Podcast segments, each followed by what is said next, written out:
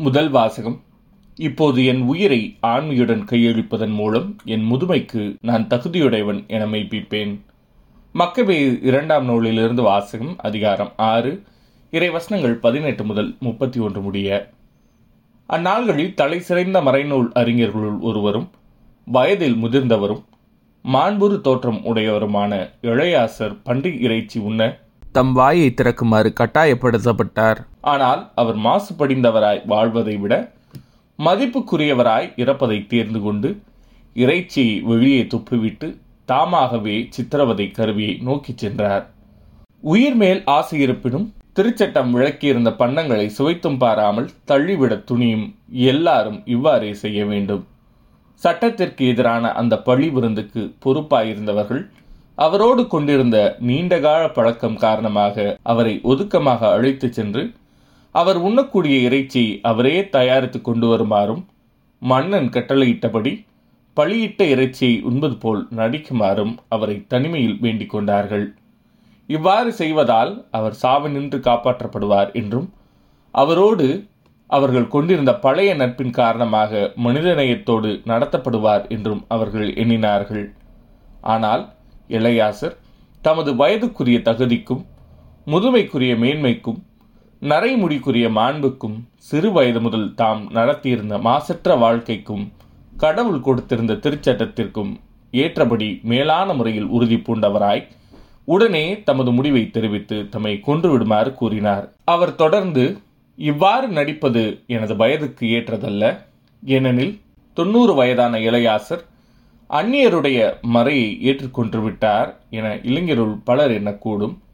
குறுகிய நிலையில்லாத வாழ்வுக்காக நான் இவ்வாறு நடிப்பேனாகில் என் பொருட்டு அவர்கள் நெறி பிறழ நேரிடும். அவ்வாறு நேரிட்டால் அது என் முதுமையை நானே களங்கப்படுத்துவதும் இழிவுபடுத்துவதும் ஆகும்.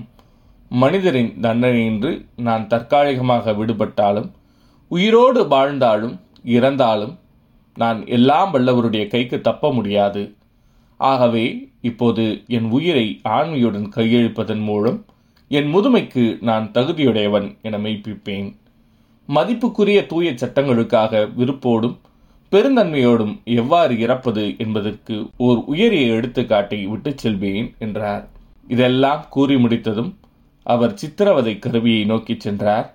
சற்று முன் அவரை கனிவோடு நடத்தியவர்கள் இப்போது கல் நெஞ்சக்காரராய் மாறினார்கள். ஏனெனில் அவர் கூறியது அவர்களுக்கு மடமையாக தோன்றியது. அடிபட்டதால் இறக்கும் தருவாயில் இருந்தபோது அவர் அழுது புழம்பி நான் சாவி நின்று விடுவிக்கப்பட்டிருக்கலாம் என்றாலும் அழியினால் என் உடலில் ஏற்படும் கொடிய துன்பங்களை தாங்கிக் கொள்கிறேன். ஆண்டவருக்கு நான் அஞ்சுவதால் என் உள்ளத்தில் மகிழ்ச்சியோடு இவற்றை ஏற்றுக்கொள்கிறேன். ஆண்டவர் தம் தூய ஞானத்தால் இவற்றையெல்லாம் அறிகிறார் என்றார். இவ்வாறு இளையாசர் உயிர் துறந்தார். அவருடைய இறப்பு இளைஞர்களுக்கு மட்டுமல்ல அவருடைய நாட்டு மக்கள் அனைவருக்குமே சான்றாமைக்கு எடுத்துக்காட்டாகவும் நற்பண்புக்கு அடையாளமாகவும் விளங்கியது. இது ஆண்டவரின் அருள்வாக்கு. இறைவா உமக்கு நன்றி. பதிலுரை பாடல் ஆண்டவரே எனக்கு ஆதரவு. ஆண்டவரே என் எதிரிகள் எவ்வளவாய் பெருகிவிட்டனர்? என்னை எதிர்த்து எழுவோர் எத்தனை மிகுந்து விட்டனர் கடவுள் என்னை விடுவிக்க மாட்டார் என்று என்னை குறித்து சொல்வோர் பலர். ஆண்டவரே எனக்கு ஆதரவு. ஆயினும் ஆண்டவரே நீரே என்னை காக்கும் கேடயம் நீரே என் மாட்சி. என்னை தலை நிமிரச் செய்பவரும் நீரே. நான் உரத்த குரலில் ஆண்டவரிடம் மன்றாடுகின்றேன். அவர் தமது திருமழையிலிருந்து எனக்கு பதிலளிப்பார். ஆண்டவரே எனக்கு ஆதரவு. நான் படுத்துறங்கி விழித்தெழுவேன். ஏனெனில் ஆண்டவரே எனக்கு ஆதரவு. என்னை சூழ்ந்திருக்கும் பல்லாயிரம் பகைவருக்கு நான் அஞ்ச மாட்டேன் ஆண்டவரே எழுந்தருளும் என் கடவுளே என்னை மீட்டருளும்.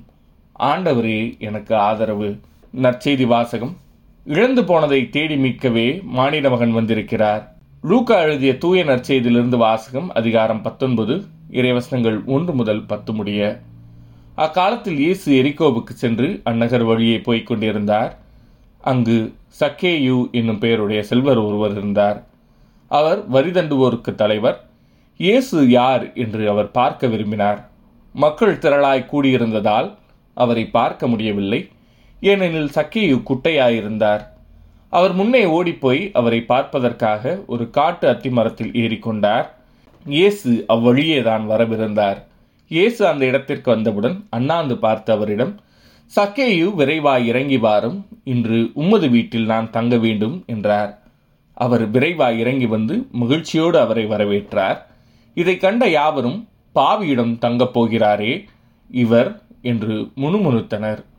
சக்கையை எழுந்து நின்று ஆண்டவரே என் உடைமைகளில் பாதியை ஏழைகளுக்கு கொடுத்து விடுகிறேன். எவர் மீதாவது பொய்க் குற்றம் சுமத்தி எதையாவது கவர்ந்திருந்தால் நான் அதை நான்கு மடங்காக திரும்பிக் கொடுத்து விடுகிறேன் என்று அவரிடம் கூறினார். இயேசு அவரை நோக்கி இன்று இந்த வீட்டிற்கு மீட்பு உண்டாயிற்று. ஏனெனில் இவரும் ஆபிரகாமின் மகனே இழந்து போனதை தேடி மீட்கவே மானிட மகன் வந்திருக்கிறார் என்று சொன்னார். இது ஆண்டவரின் அருள்பாக்கு கிறிஸ்துவே உமக்கு புகழ்.